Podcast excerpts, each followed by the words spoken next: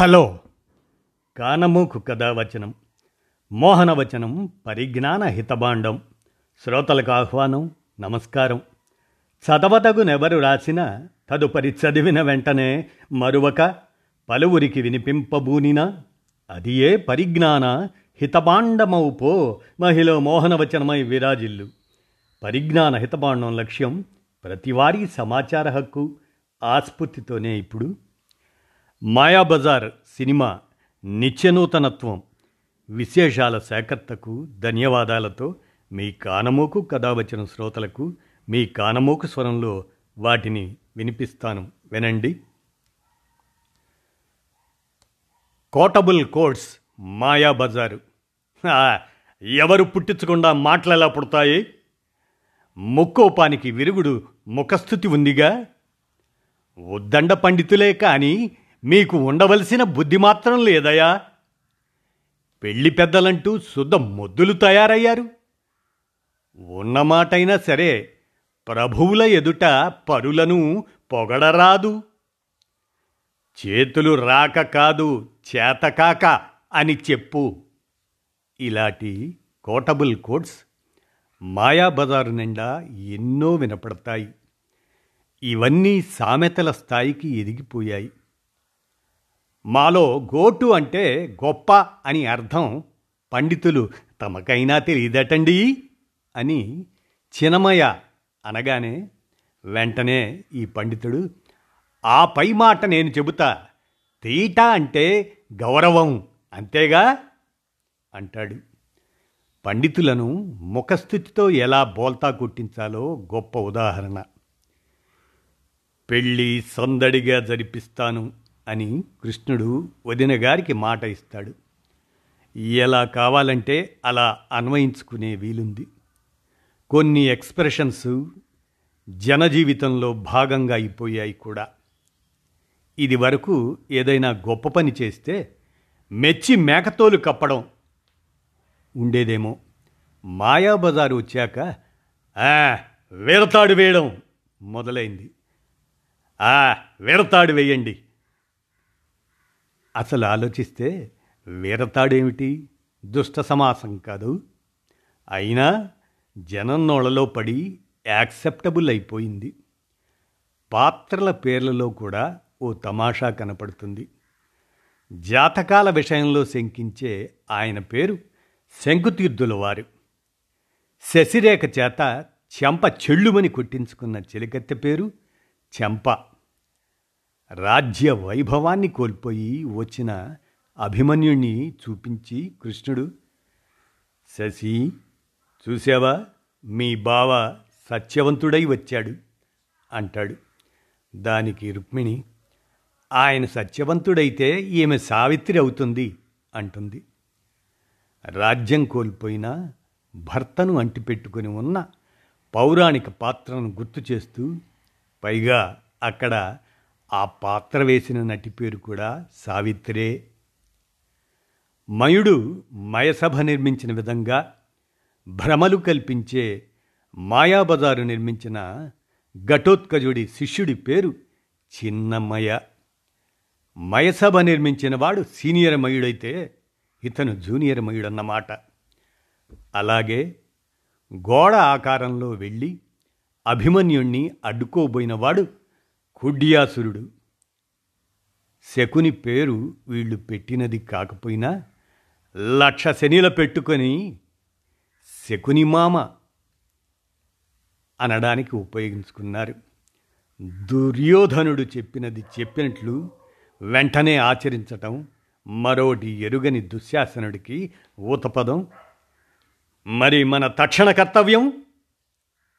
ఇవే కాక పింగళి ఈ సినిమా కోసం అనేక మాటలు సృష్టించి తెలుగు భాషకు అందించారు. అసమదీయులు తసమదీయులు తల్పం గిల్పం కంబళి గింబళి హాయ్ హాయ్ నాయక వై వై నాయక దవారం ఈ సినిమా వచ్చాక పింగళిని ఎవరో అడిగారు. దుర్యోధనుడు వీరాధివీరుడు విశాల సామ్రాజ్యాన్ని పాలించిన రణధీరుడు మరి అతని కొడుకు లక్ష్మణ కుమారుని బొత్తిగా వెర్రి వెంగళప్పలా వెకిలిగా చిత్రించారేం? తిరోగినంచుటే మీకు తెలియను అని అన్న అర్థం తెలియనంత సొంఠా అని దానికి ఆయన సమాధానం చెప్పాడు. భారతంలో అతను ధీరుడు సూర్యుడు అని చెప్పలేదు. భారత యుద్ధంలో ప్రవేశించిన రోజే అభిమన్యుడి చేతిలో చస్తాడు. అటువంటి వాడిని హాస్యానికి వాడుకుంటే తప్పేముంది అని? కానీ అందరూ పంచెలు కట్టుకుంటే లక్ష్మణుడు మాత్రం బొత్తిగా ఫైజమా వేసుకోవటం అదోలా ఉంటుంది. అతనేమైనా అరబ్బీ యువకుడా ఏమన్నానా? అతని చేత పెళ్ళి కూతురు మీద సర్వహక్కులు నాకున్నాయి. అని కూడా అనిపించేశారు. హక్ అన్నది ఉర్దూ పదం కదా. సర్వాధికారాలు అంటే సరిపోయేది. కానీ చెల్తాహై హాస్యం కదా. పైగా రేలంగి. మనమేమీ నొచ్చుకోలేదు. లక్ష్మణ కుమారుడి పాత్ర గురించి పింగళి గారిని అడిగారు. కానీ రేవతి గురించి చర్చేమీ జరిగినట్టు లేదు. ఒకవేళ రచయితను అడిగినా ఆవిడ ఉత్తమరాలు అని భారతంలో లేదు కాబట్టి కాస్త గయ్యాళితనం చూపిస్తే తప్పులేదు అని సర్దేసేవారేమో. ఆవిడ గురించి కాస్త చెప్పుకుందాం. ఆడపడుచు మీద ఆవిడ విసురులు బ్రహ్మాండంగా ఉంటాయి. ఏ శోభలు లేకుండా నీకు వలనే నా కూతుర్ని కూడా పుట్టింట్లో పడి ఉండమంటావా? అనేస్తుంది. విభవం కోల్పోయి సుభద్ర వస్తే తలనొప్పి నటిస్తుంది. ఏ ఇంటికి వెళ్తే ఏంలే అమ్మా? నాకు ఆ పట్టింపులేమీ లేవు. ఇక అంతా ఇక్కడ ఉండవలసిన వాళ్ళమేగా? ఈ పన్నెండేళ్ళును? అని ఎత్తి పొడుస్తుంది. చివర్లో సుభద్ర మాటకు మాట అంటిస్తుందనుకోండి. లక్ష్మణ కుమారుడి సంబంధం కుదుర్చుకొని వచ్చాక ఆ విషయం సుభద్రకు చెప్పవద్దని మొగుణ్ణి కట్టడి చేస్తుంది. గొప్ప సంబంధం అని మురిసిపోయినా చివర్లో పెళ్ళిపీటల మీద అతని పిచ్చి చేష్టలు చూశాక తక్షణం మొగుణ్ణి బ్లేమ్ చేస్తుంది. ఏమండి? మీరు ముందుగా అబ్బాయిని చూడలేదటండి? అంటూ టిపికల్ వైఫ్ లాగా బలరాముడు కూడా టిపికల్ కుటుంబ పెద్దలా వ్యవహరిస్తాడు. సుభద్ర నిలదీసినప్పుడు ఈ ఆగడాలు అగాయిత్యాలు నాకు పనికిరావు అని డిక్లేర్ చేసి తప్పుకుంటాడు. ఇరుక్కున పడ్డప్పుడు కోపం ప్రదర్శిస్తుంటారు ఇలాంటి సందర్భాల్లో. ఇక కేవీ రెడ్డి డైరెక్టరల్ టచెస్ గురించి పరిశీలిస్తే ఘటోత్కచుడు అతను వచ్చి ఒక పర్వతం మీద వాలినప్పుడు ఆ బరువుకి ఓ రాయి దొర్లిపోతుంది. అదేవిధంగా ఘటోత్కజుడి ఎరీనాలోకి పరులు ప్రవేశించినప్పుడు వెలిగే ఢక్కు రాడార్ ఐడియా అన్నమాట. అది స్ఫురించేట్లు సిగ్నల్స్ ఇచ్చినట్లు చూపించడానికి వెలుగు పడుతూ ఆరుతూ ఉంటుంది. అలాగే చెలికత్తె మాయా శశిరేఖతో పడే ఇబ్బంది మాయా శశిరేఖ చెయ్యి తన భుజం మీద పడినప్పుడు ఇబ్బంది పడుతూ ఉంటుంది. మగాడు పైగా రాక్షసుడు తన మీద చెయ్యి వేశాడన్న అనీజీనెస్ కనపడుతుంది. అభిమన్యుడు బాణాలనిచ్చిన వేసేందుకు ముందు శశిరేఖను కిటికీలోంచి దూకేసేయి అంటే దూకేయడానికి ఆమె సిద్ధపడుతుంది. అది బావపై ఆమెకున్న విశ్వాసం. మాయాబజార్లో సృష్టించాక అమ్మాయిలు. ఒకటే మా వయస్సు ఓ రాజు. డ్యాన్స్ చూస్తుంటే చేస్తుంటే తండ్రి కొడుకు ఇద్దరూ చూసి ఎంజాయ్ చేస్తారు. ఇద్దరూ వేరే వేరేలా రియాక్ట్ అవుతారు. కృష్ణుడి చిన్ననాటి చేష్టల గురించి నృత్యనాటిక వస్తూ ఉంటే రుక్మిణి తన మొగుడికేసి చూస్తుంది. ఇంత గడుగ్గాయా మీరు? అన్నట్లు ఘటోత్కజుడు మాయా శశిరేఖ అయిన తరువాత తన కంఠం గురించి చెలికత్తెతో చెక్ చేసుకుంటాడు చూడండి. కానీ బయట సంగతి చూసుకోడు. చెలికత్తె సైగ చేశాక సర్దుకుంటాడు. అలాగే మాటిమాటికి మగాళ్ళలా చేతులు కట్టుకుంటూ ఉంటే కృష్ణుడు మురళితో తట్టి దించమని సైగ చేస్తూ ఉంటాడు. కౌరవులు విలన్లే కాని చేతకాని వాళ్ళు కారు. యుద్ధం అంటూ పెడితే కర్ణుడితో సహా వాళ్ళ ప్రతాపం చూపాలి. అందువల్ల మాయాయుద్ధం చూపించి వాళ్ళని మూటగట్టి పంపించేసినట్లు చూపారు సినిమాలో. లాహిరి లాహిరి ఈ పాటలో తోడికోడల మధ్య స్పర్ధను ఎంత బాగా చూపించారో చూడండి. కాలమహిమ కాకపోతే చిన్నపిల్లకు మళ్ళీ ఈ రుక్మిణికి ఇంకా ఈ విరహాలేమిటండి? అంటుంది రేవతి. కాసేపటికి రుక్మిణి కాలమహిమ కాకపోతే మా అక్కగారికి ఎందుకండి ఈ వయసులో ఈ విహారం? అంటుంది.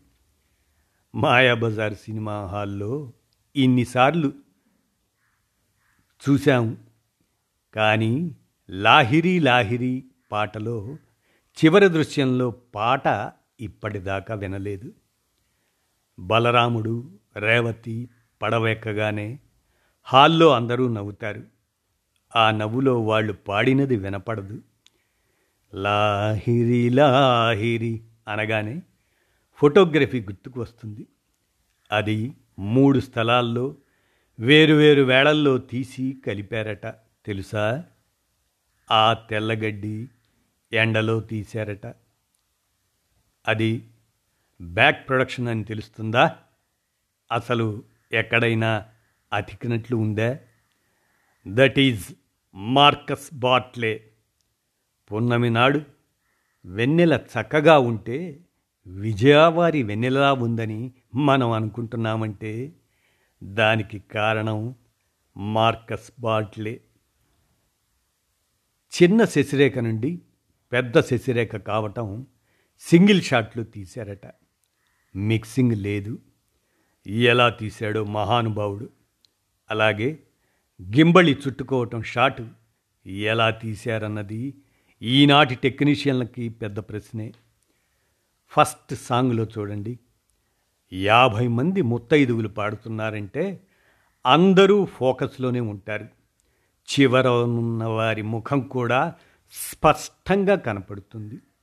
బ్లర్ అవ్వదు సముద్రంలో ద్వారక షాట్స్ చూడండి. ఘటోత్కజుడి నీడ సముద్రంలో పడుతుంది. రాత్రిపూట ఘటోత్కజుడు రాజమహల్లో తిరిగాడుతుంటే లైటింగ్ చూడండి. వివాహ భోజనంబు పాటలో ఘటోత్కజుడు పెద్దవాడయ్యాక అతని గధ సైజు చూసుకొని నవ్వుకోవటం చూడండి. లడ్లు తింటూ మీసాలు తుడుచుకోవటం చూడండి. ఇలా అన్నీ చూడాల్సిందే. మార్కస్ బార్ట్లేతో పాటు ఆర్ట్ డైరెక్టర్ మాధవ్ పెద్ది గోకలేకు కూడా దండం పెట్టుకోవాలి. ముఖ్యంగా ఘటోత్కజుడి గెటప్ చూడండి. ఎంత హుందాగా ఉంటుందో. నటీనటులు అందరూ ప్రతిభావంతులే అందమైన వారే. వాళ్ళని మరింత అందంగా చూపడానికి మన హృదయ పలకాలపై నిలిచిపోయేట్లు చేసినది మాత్రం ఈ టెక్నీషియన్లే. మాయాబజార్ కృష్ణుడి వేషంలో ఎన్టీ రామారావు మన మనస్సుల్లో ముద్ర వేసుకుపోయాడు. అసలు కృష్ణుడు వచ్చి నేనిలా మరోలా ఉంటాను బాబు అన్నా పోవోయ్ అంటాడు తెలుగువాడు. ఇంటర్వెల్ తర్వాత అంతా విడిదిలో మగపెళ్ళివారు చేసే హడావుడే వాళ్ళను ఆడపెళ్ళివాళ్ళు ఏడిపించడం. ఇది ఎంత బాగా హత్తుకుపోయిందంటే తలుచుకున్న కొద్దీ నవ్వు వస్తుంది. మా ఆచారంలో ఇంతసేపు తెరపట్టడం లేదు అన్న మాట ఒకటి. పెళ్ళిళ్ళ వ్యవహారాల్లో జిల్లా జిల్లాకు ఆచారాలు మారుతాయి కాబట్టి ఈ మాట రాక తప్పదు. శకుని కాబట్టి లౌక్యంగా చెబుతాడు.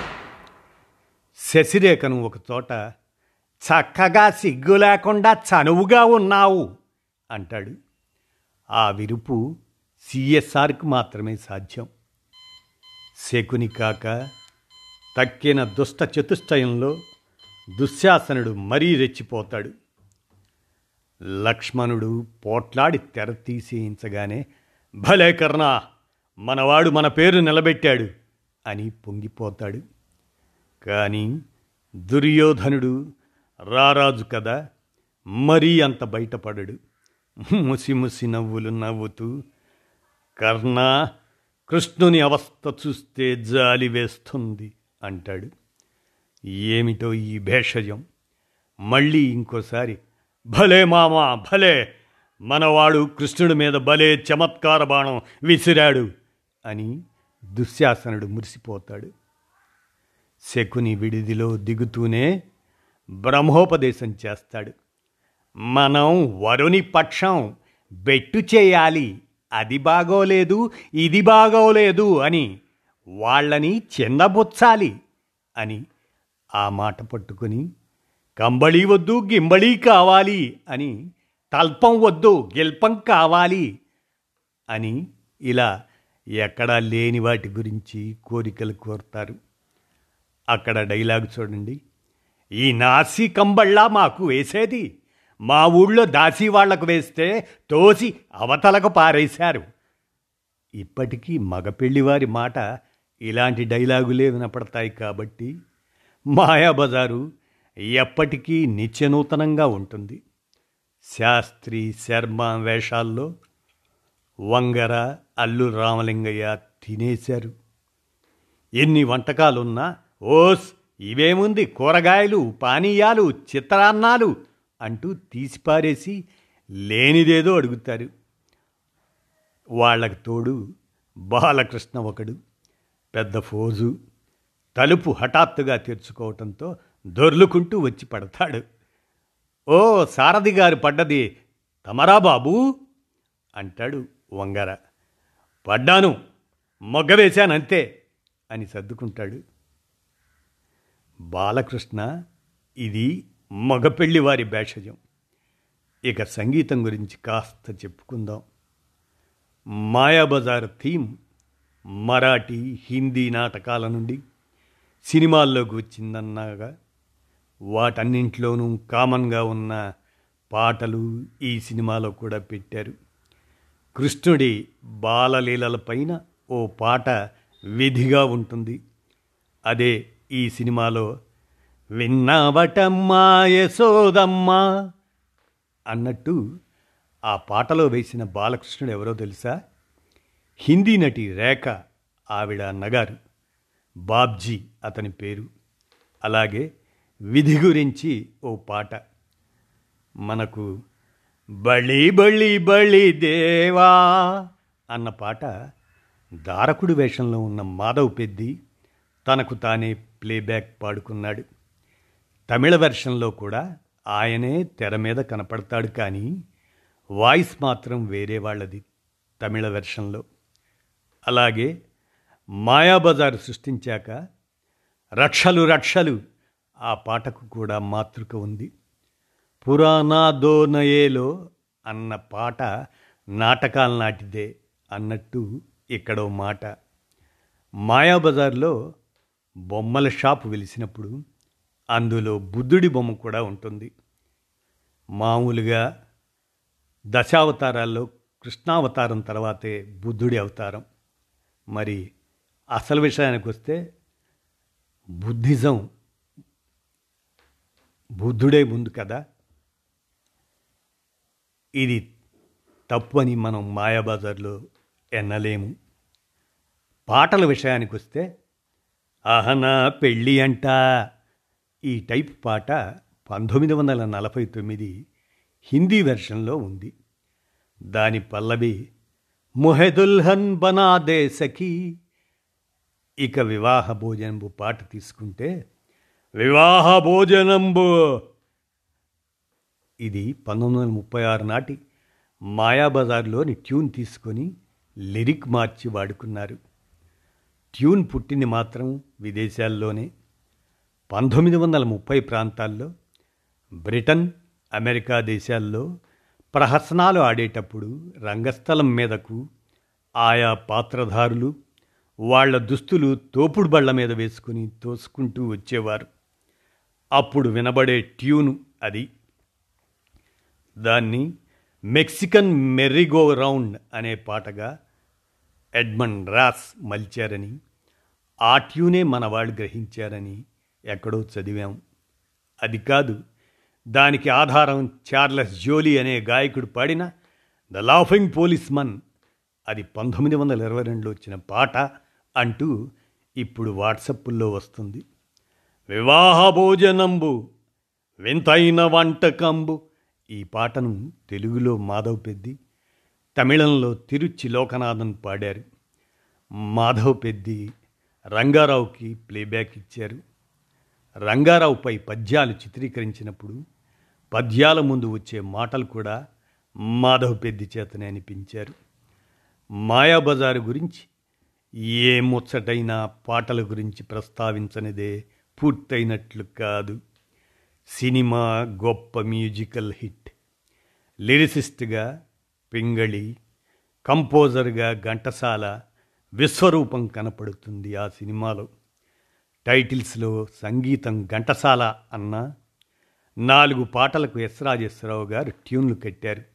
అవి లాహిరి లాహిరి లాహిరిలో అనేది నీవేనా నన్ను తెలచినది చూపులు కలిసిన శుభవేళ నీకోసమేనే జీవించున్నది వీటిలో రాజేశ్వరరావు మ్యూజిక్ డైరెక్టర్ అనుకున్నారు. నాలుగు పాటలు కంపోజ్ చేశాక ఏదో పేచీ వచ్చినట్లుంది. ఆయన్ని తీసేసి ఘంటసాలను పెట్టుకున్నారు. ఆర్కెస్ట్రైజేషను రికార్డింగు అన్నింటికీ ఘంటసాలే. మిస్సమ్మలో రామారావు నాగేశ్వరరావు కలిసి నటించారు. నాగేశ్వరరావుకి ఒక్క పాట లేదు. మళ్ళీ మాయాబజార్లోనూ కలిసి నటించారు.